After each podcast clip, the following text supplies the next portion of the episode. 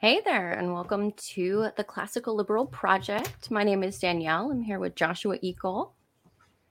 And uh, what's, what's going on? Thanks for having me, Danielle. yeah, and uh, David Wiley here. Hello. And uh, no Jonathan Casey today, so you're carrying the show, I guess, David. Oh, We're on our own. a lot of weight on my shoulders then. So, from what I understand, David, um, the background uh, for for the audience sake, the why you joined us is because of your uh, your race. I think you just got off of a race for state rep. Is that right in Washington? Yeah, my uh, second race for state rep. Um, I ran in 2020. Um, had actually one of the best results in the state, getting 33% of the vote in the general election, and ran again in 22, uh, getting about three and a half percent of the vote this second time around, unfortunately. Um, but it was a very different race. I certainly learned a lot between running twice. Um, yeah, and I have no regrets whatsoever. Thirty-three percent is a pretty significant number. I mean, hell, three percent is a significant number in some cases too, David. So don't undersell it. Oh. Um, Was it the same position both times? Yes, same position, same district. Um, after you know getting 33% as a third-party candidate, uh, if you do that well first time around, you should give it another shot, in my opinion. Right? Yeah. No, um, Joshua, I don't know how it works in your state, but in Washington, we have the top two runoff. Um, and that's how your both of yours went, right, David? You had the Yeah. top two runoff. Uh, now the first one, uh, you were in that for the top two. Did you make it past the to the final November Automatically. ballot? Okay, because there were only two of you that time. It was me versus a 16-year incumbent um, that Republicans no longer even really tried to run against. Um, and so, seeing as I didn't think they should go unopposed, I gave voters another choice. I definitely got a huge bump up from that. yeah. Um, one of the things I definitely learned both races is that a lot of voters aren't so much voting for someone as voting against someone. Um, voting against the political brand they hate the most. So, David, um, maybe because I'm from so I'm from Tennessee, where we we don't our system. It sounds like is very different. Can you tell us a little bit more about the top two system? Is that a uh, is that a system where uh, you're going to a general race, whoever makes it through the primary in the respective parties? If there are more than two candidates, then you immediately hold another race. How does that work? The dynamic. No, so um, most states have a partisan primary where each party gets to pick their person and goes into it. In Washington State, we have a open primary. Everyone's in there. Anyone can claim any party affiliation they want, and then whoever gets the top two candidates who get the highest percentage of votes move on to the general election. And then in the general election, you have to have, with only two candidates, more than 50% of the vote. Okay, got it, got it. And- So, could theoretically, and just pardon my ignorance, theoretically, then in that case, you say it's an open primary, so that means that it's the top two of the two respective parties that get the top vote total, or could it be like two Republicans on the ballot? It Or- can be two Republicans. Um, Oh, wow. We had some years ago a libertarian breakthrough in which there was something like four Democrats and three Republicans, and enough, uh, a few independents, and enough vote splitters that you know libertarian was second place and did pretty well uh, for a U.S. House seat. Interesting. Danielle, I feel like you were going to ask a question. I cut you off. Uh, yeah, you're so, but your second race, how many people were in that second race? Then it was three of it, three of you, Four. Four of you. Okay, and so the three percent was just kind of the people that didn't already choose the Republican and the Democrat. Yeah, and there was an independent in the race as well. Um, so I got like half a percentage more than than them. Um, but really, I think what did it in is that you know I just didn't motivate enough people to vote in the primary, right? So the Democrats and the Republicans they have their usual people, and there weren't enough people looking to vote in the primary. Something I knew would be a challenge. Something I tried to work on with doorbelling and um, just wasn't able to overcome. Yeah, and that's the hard thing about the the top two runoff is you have to invest a lot of money early on and then maybe you don't even keep it on till November. It's so irritating because you could be ramping up fundraising through November, but it feels like you have to do the whole bulk like a year in advance. It's kind of crazy. Yeah, you got to do all your fundraising for that primary and don't hold back. You know, there's no point in it because, you know, you may not make it through. Gotcha. So I'm curious then, is there a path if you don't make it to the top two to get on the ballot in the general election in November at all? Is it a write in or how does You can't be Uh, written in, right? I, well, technically, you can write in whatever you want, but any votes for someone who's eliminated during the primary will not be counted, even Wow. as a write-in. That's very unique. I did not know that. Learning something new about Washington then. Very, very interesting. Yeah. So I'm curious, Danielle, and and um, you know, feel free to jump in if you've got a couple questions here. But the one thing that I was going to start us off with, or at least asking David, was his origin story. Uh, kind of a two part question would be: so, what brought you to the LP, and then what inspired you to run to become, you know, to run for office? Because that's a something that the LP needs desperately. Is more people to step up and run. Like, what was your pathway to to do that?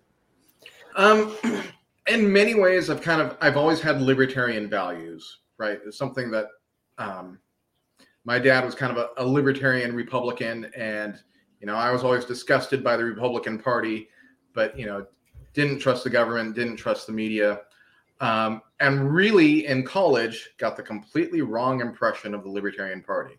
So did not pay attention to libertarians on the ballot at all until um, 2011 with Gary Johnson running. Right, that was when I, I really noticed. I had listened to Ron Paul, but I associated Ron Paul with Republicans. Like, okay, no, no, I am I'm not a Republican. I'm not over there. Uh, not a Democrat either. But you know, Gary Johnson actually got out there and into the media a bit somehow and broke through into you know my aw- political awareness. Like, oh, hey, here's somebody saying the things that support my values. Don't hurt people. Don't take their stuff. You know, and he's got that as a political party. I need to, to give these people, you know, maybe they're not what I thought they were, and I need to give them another look. And I did, and I joined. 10 years well what 12 13 years ago now right or yeah Uh, 12, years. Yeah. yeah wow okay so you, that there's a big pathway there's a big bridge there from saying i'm going to vote for somebody and then saying i want to represent the banner and like carry that on so what was the reason why you you decided to run in 20 oh is it, what was 2020 the first time you ran Yes. okay so what what was it in 2020 that kind of made you say hey i need to do this Um, unfortunately, kind of in the late teens, I got in a bunch of legal issues and got to see government way up close and more personal than anybody ever wants to. And I got to see so many of the lies of how we're told it works and what they really do, and decided, you know what? Um, I know this system pretty well now, unfortunately. I know little things that can be done to challenge it and fix it and I'm going to do that. And I do believe that even as a, libertarian who didn't win, um, I've got a lot of successes that I count from my campaign. Um, so, yeah, that's definitely something. That was a big part of why I decided to run in 2020. It's like I'm a libertarian. It's a long shot. If I'm doing good, I'll get 12%, you know? And then surprise myself, hey, I got 33%. You know, it's not winning, but that's great. And it changed the conversation. Um, unfortunately, in uh, 2016, again in 2018, I had times where I w- was homeless. So I got to see the housing market really up close. And I talked to a lot of people about it, you know, because I, I knew some people like, hey, can we do this? Can we do this? And I'm like, no, can't do that. Like, oh, hey, if I get an R- RV, is there a place I can put it? No, that's not legal you know and there's so many there's so many people out there who want to do something about the issue of housing and homelessness and they can't because government tells them they can't help right? Yeah. and that's the biggest thing. And then government comes in and says oh you know what? You can't help but we're going to tax you to take money to do a little bit of what you wanted to do without taxing people Interesting. So when you ran both in 2020, oh, and again, Danielle, I'll let you take the next question because I feel like I've asked a lot of three. I was going to say when you ran in 2020 and 2022, um, what were your major platform and issues? What were the things that you talked about that you focused on? Um, so in 2022, I tried to keep the same issues. Uh, the first one uh, being justice reform. That was personal to me. And actually, in 2020, setting that way in advance as one of my platform issues uh, was a big advantage because of the whole Black Lives Matter thing that was happening in 2020 and being able to talk to that. Um, my second issue was tax reform, right? Um, and not really going maybe full tilt libertarian, but trying to push and tell people, hey, look, the way we tax matters. Different taxes have different effects on the economy and people's lives. Uh, and the third one was uh, the housing issue, which uh, really resonated with a, a, lot of people in this area. Because um, for those of you out in Tennessee and other parts of the country may not know, but the West Coast has a horrible housing issue with lots of homelessness. I think California yeah. has something of like half of all the homeless in the country. Um, and Oregon and Washington are not much better. Sure. Makes sense. Danielle, I'll let you take the next one. yeah. no, uh, so we were talking ahead of time about how there was a, a debate for some uh, hopeful presidential candidates, and none of us had watched it well enough to talk about it. But I, I'm interested to know kind of what you're looking at in a, a potential candidate for some a position that large? What are you, as someone with experience running for office, looking for? Ah, uh, that's a really good thing, and something um, I really don't think I hear this enough from libertarian presidential candidates, but this is always key. As we know, getting any libertarian into the presidential office is the longest of long shots, especially when we're not winning, you know, offices in DC. So, what we really need to see from a presidential candidate is down ballot support.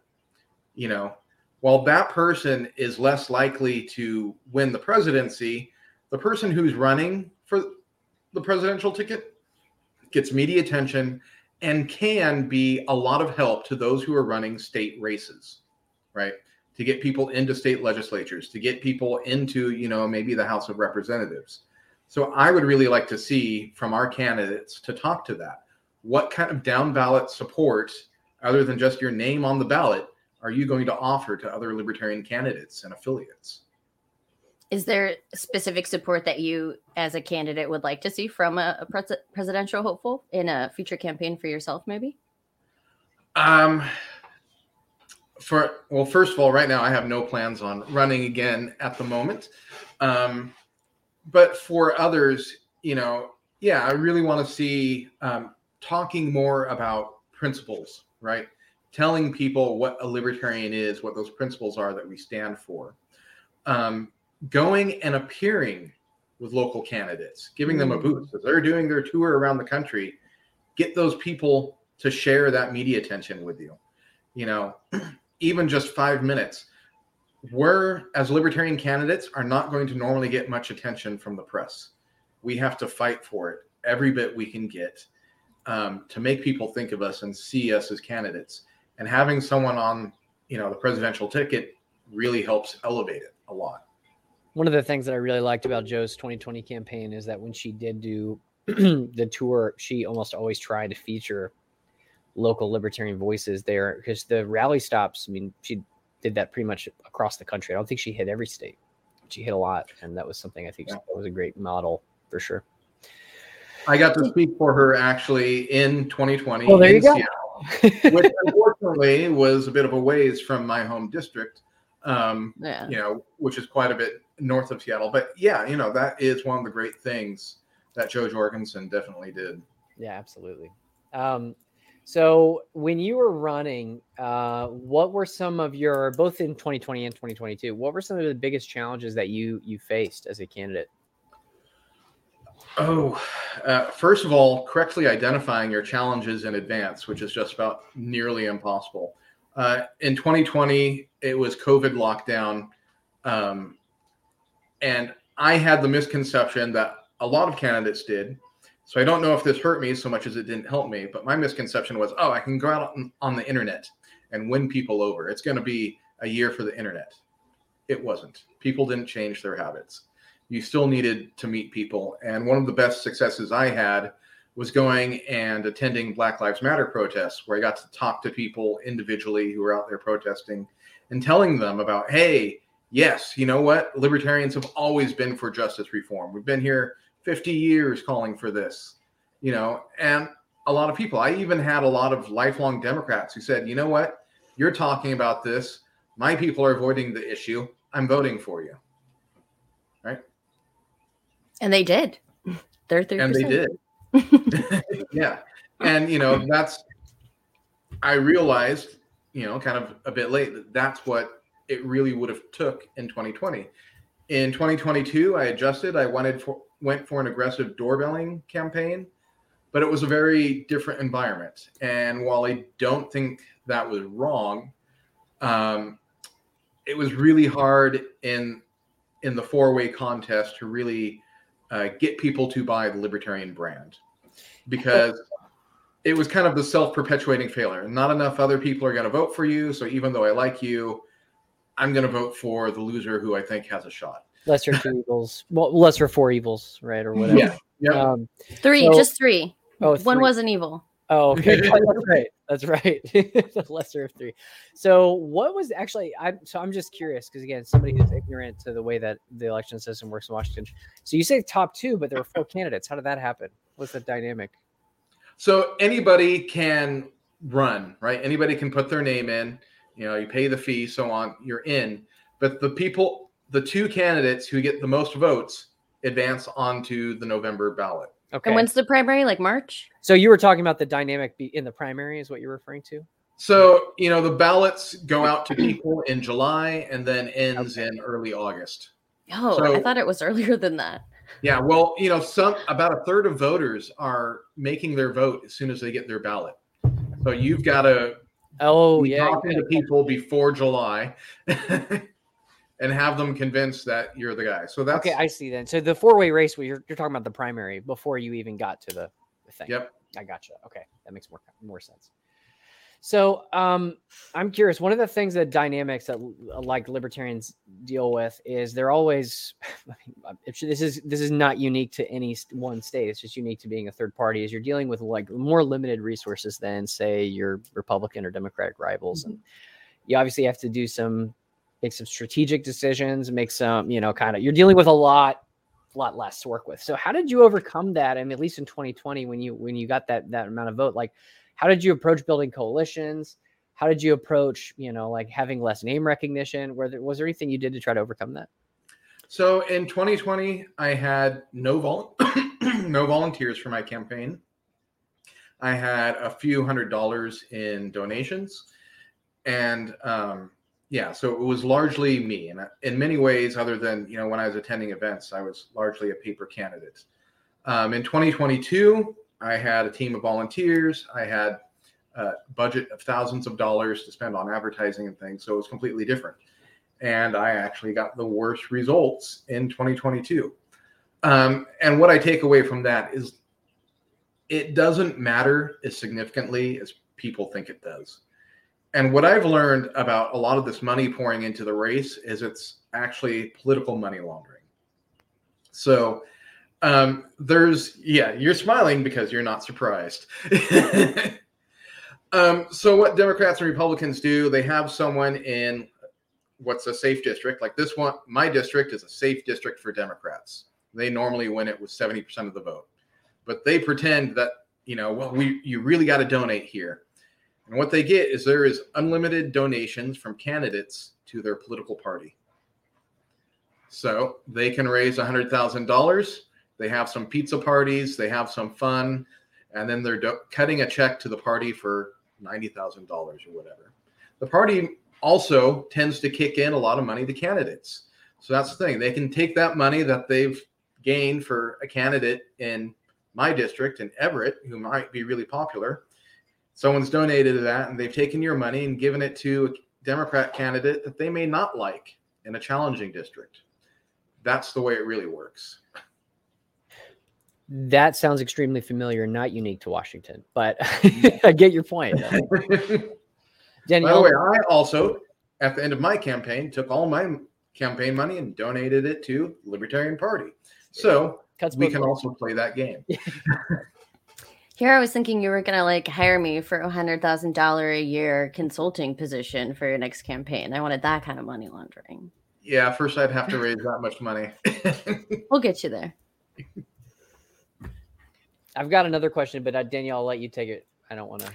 Um, I really just wanted to ask about um, the messaging, just kind of how you how you chose to message uh, to both sides. Obviously, you sort of had to um, and then just how how that worked you know in person how those conversations worked and then maybe how social media was a little bit different.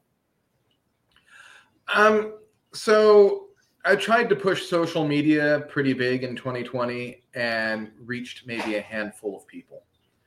Um, you really aren't convincing people to vote for you there. You may run into people you may have some great conversations with someone in another state or another district in your state so on but you've got to reach voters.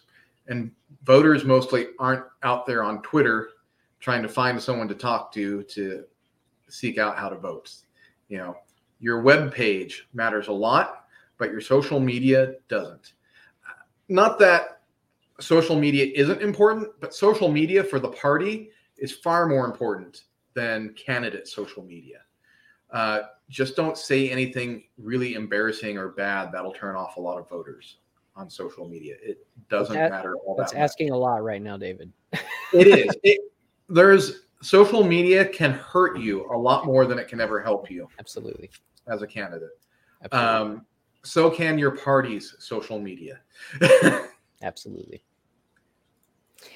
Oh, that's actually a good pivot, though, uh, yeah. Danielle, if you don't mind. Uh, so, one of the next questions that I was going to ask was basically how you feel like uh, the party, the not only state party, but the national party kind of helped you in your campaign. Do you have any examples of the support they helped you, they provided you, or maybe the lack of support that they might have provided you, and any feedback for if somebody here from the LNC and trying to think how can we do better at improving our candidate support? What would you say to them?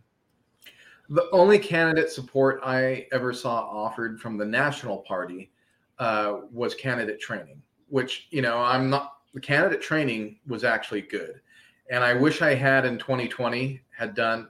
Partially that's my fault because I only became a candidate literally on the last day of filing, or I decided why not.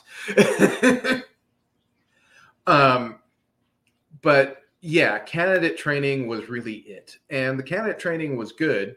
Uh, by 2022, since I was on my second race, I really knew a lot of it. Um, but for someone who was running the first time, I would have it was like, wow, I really wish someone had been there to tell me all this stuff the first time I ran. And maybe they were, but I was not really in tune with it when I decided to run at the last minute.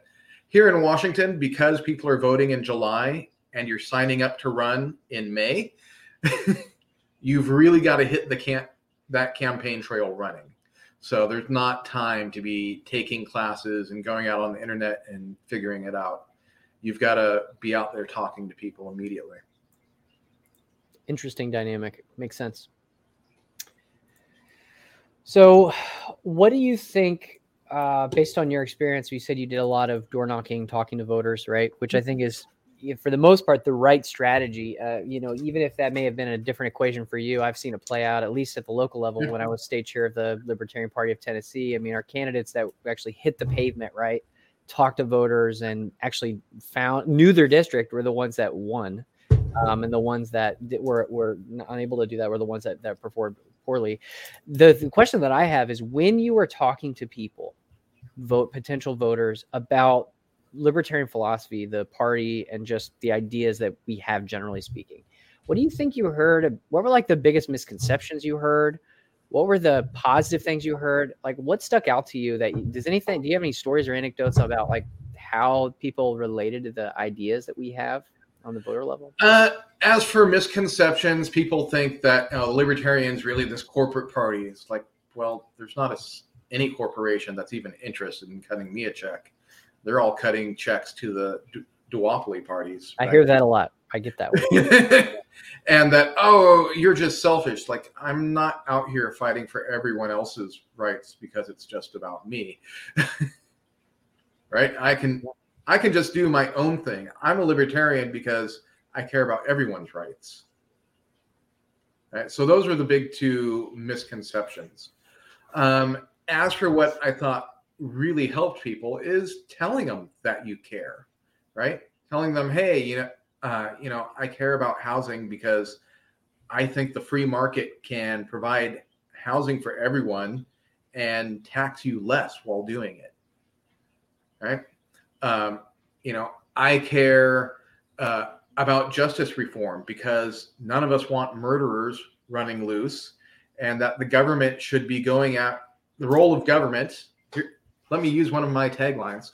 The role of government is to protect us from each other, not to tell us how to live. Right. So that was something, you know, that really resonated with people a lot, even though a lot of them themselves often want to be the ones telling other people how to live. Nobody wants the government telling them how to live. I was hoping I had one with a quote on it, but I just have a bag. I think that's from your first campaign. oh, that's awesome. That that's from my first campaign. Yeah.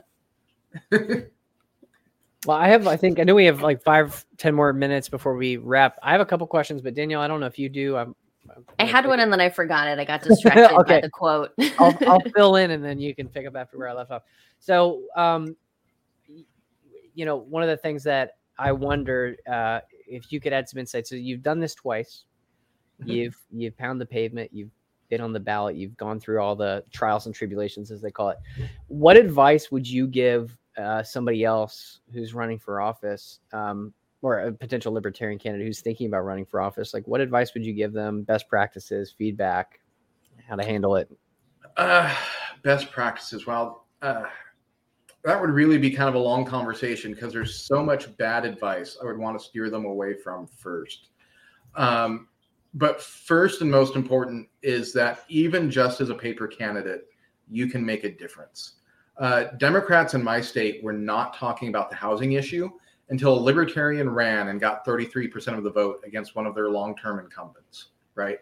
So I may not have gotten in there to write any bills about it, but I made them start talking about and caring about the issue. So, in that regard, there's already been a positive change in this state. 2022, when I ran, not just my opponent was talking about housing, every Democrat was now talking about housing and making it a part of their platform in, in my district. So, yeah, they got that message that they can't just ignore that. Um, so, yeah, even you don't have to win to make a positive change for liberty. So start there. When you run, decide what you run for a race that you will do if you win, right? Go for it. But also run a race where if you lose, you have gotten hopefully some of the change that you want to see. And and that's actually a, that's a, a thing in Washington that's super helpful for paper candidates because you can win just by getting your message out because they send a voter pamphlet to everyone's mm. house. So they're going to read about you whether they want to or not. Well, as long as they peruse the booklet. For those that read the pamphlet, which is unfortunately yeah. a minority. yeah, but it's free advertising there. So even as a that's paper candidate, it's still valuable. Yeah, so that that's unique. That actually win. is unique. I kind of wish Nashville or Tennessee had something equivalent to that. Um, yeah. I wish we could figure out how many members we get just from that. I'm sure it's not a ton, but well, I mean, you got to realize metric. Well, being on the ballot and having recognition is a huge, a huge step. In Tennessee, uh, if you want to run as a Republican or Democrat, you only need 25 signatures. If you want to run as a Libertarian, you need 39,000. So it's uh, wow, very much. Uh, let's say the GOP has locked control of the state and they refuse to open the ballot and uh, they don't want to be competed with whatsoever, and they do everything possible to avoid it. So that's a that's a good option. You at least have that going for you. Might stink, yeah, but some yeah. states are worse. yeah, well, yeah. Think of it this way: you know, the number of people who are activists and signing up for the Libertarian Party are extreme minority of the people who are identifying as libertarian. And in 2020, I got over 20,000 people to vote L. That's great, right? So at some level, they have identified with libertarian uh, you know, just there, at That's some amazing. level. Maybe as their second choice, you know, maybe as you know their first. Who knows? That's phenomenal. Um, yeah. Danielle, do you have any questions in the last couple minutes? I have one more question. I was gonna. Uh, no, I'll let, I'll let you finish it out, and then okay. I'll uh, wrap us up. Okay, great. So, um, candidate recruitment is, uh, if not the biggest challenge, one of the biggest challenges that the LP has, and uh, a lot of it ties back to the things, the trends that, that the things that we've touched on in this this this meeting, which is things like some of our, uh, let's say, poor brand uh, poor brand opinion like um, the, the, lack of brand awareness and then the negative brand perception when people say know about us it's typically tends to lean a little negative. So what do you think the lp can do better the national level or at the state level to recruit better candidates overcome that negative brand awareness and just kind of grow and continue to move in an upward uh, upward trajectory in the coming years? Have a more professional brand right as the party that champions the free market, we should look like it a lot more. Um, our marketing is horrible. Our branding is horrible. Um, we're not really putting out there things positive that people want to buy. Our messaging is often negative. Yeah, okay, Republicans and Democrats, they are awful. DC is awful. Everybody knows that. But they're not looking to hear how awful it is. They want to hear how we can be positive, the things we can do for them to make it better. And that's the thing. When I go and I talk to people about my race to get them to vote for me, I tell them, hey, look, if you vote for me, this is what I can do for you in Olympia, right? And that's what, on one level or another, the Libertarian Party needs to always be telling people, hey, this is what we can do for you as a political party and not be so negative, not be, you know, so edgy and controversial, it might get you in the news, but only in a negative way that people don't really want. No, people don't want the Debbie Downer at the party. They want the fun person. Be the fun libertarians. You said something earlier that I think is is um, is very impactful. That you know something that I've said when I ran for chair, and I've heard it repeated, is that the Libertarian National Committee can almost do more. Uh, you know, can cause a lot more harm than it can cause help. Um, and its brand and the way that it interacts with its candidates and the way it talks about itself, you could do 10 times more harm than you could do help. And so that's very impactful coming from you, David. And I just want to say thank you for stepping up to run and everything you've done to promote liberty in Washington. It means a lot, man. yeah and I'll be here next time you run. um, I might be too. I want to make a trip out to the Pacific Northwest. I know you guys are a little bit farther away from that eh, from the, the coast, right? But um, no, we're Seattle. We're, we can see the oh, ocean. Yeah. Okay, I thought David, you said you were farther east from that. He's north. north. Oh, okay, gotcha. Okay, but you are still on the you are still on the coast. You get the, yep. the Pacific Northwest vibe. Okay, like it. Well, then yeah. if, if you fly, I'm next to Boeing, so odds are, you know, you're you're going Boeing. Noted. Noted. Yeah. Awesome. Um, now, uh, obviously, this is the Classical Liberal Project. We're here uh, to talk about classical liberal things. So if you want to join us, uh, you can join. Come to our website. I wanted to use this banner. I'm real excited. lpclc.org slash join. Um, is there anywhere, do you want people to connect with you anywhere, David? You got a, a Twitter you want people to follow or anything like that? Oh, no. Um, no, uh, connect with the CLC. We've got a great Discord. We have great discussions going in there about all kinds of topics. Um, Very I love, too. I love chatting with the community. I love being challenged by the community. Um, I love that you know we disagree on issues in a friendly way. Um, so yeah, uh, join in if you want to be. Uh, you know a friendly positive change join the clc well said david. Yeah the, well the discord is they very rarely get negative in there. It's almost always positive. Even if there's a bunch of disagreement everyone's still like really uplifting so like and then we all apologize if we hurt each other's feelings. It's the way it should be. We're all on the same team. Sometimes yeah. people forget that. I'm sorry danielle but you're wrong. I'm so sorry about saying oh, that's funny well, thanks for having me, uh, Danielle, and thanks for coming, David. It means a lot. yeah, thanks, guys. Okay. Have a great week. Bye. Bye.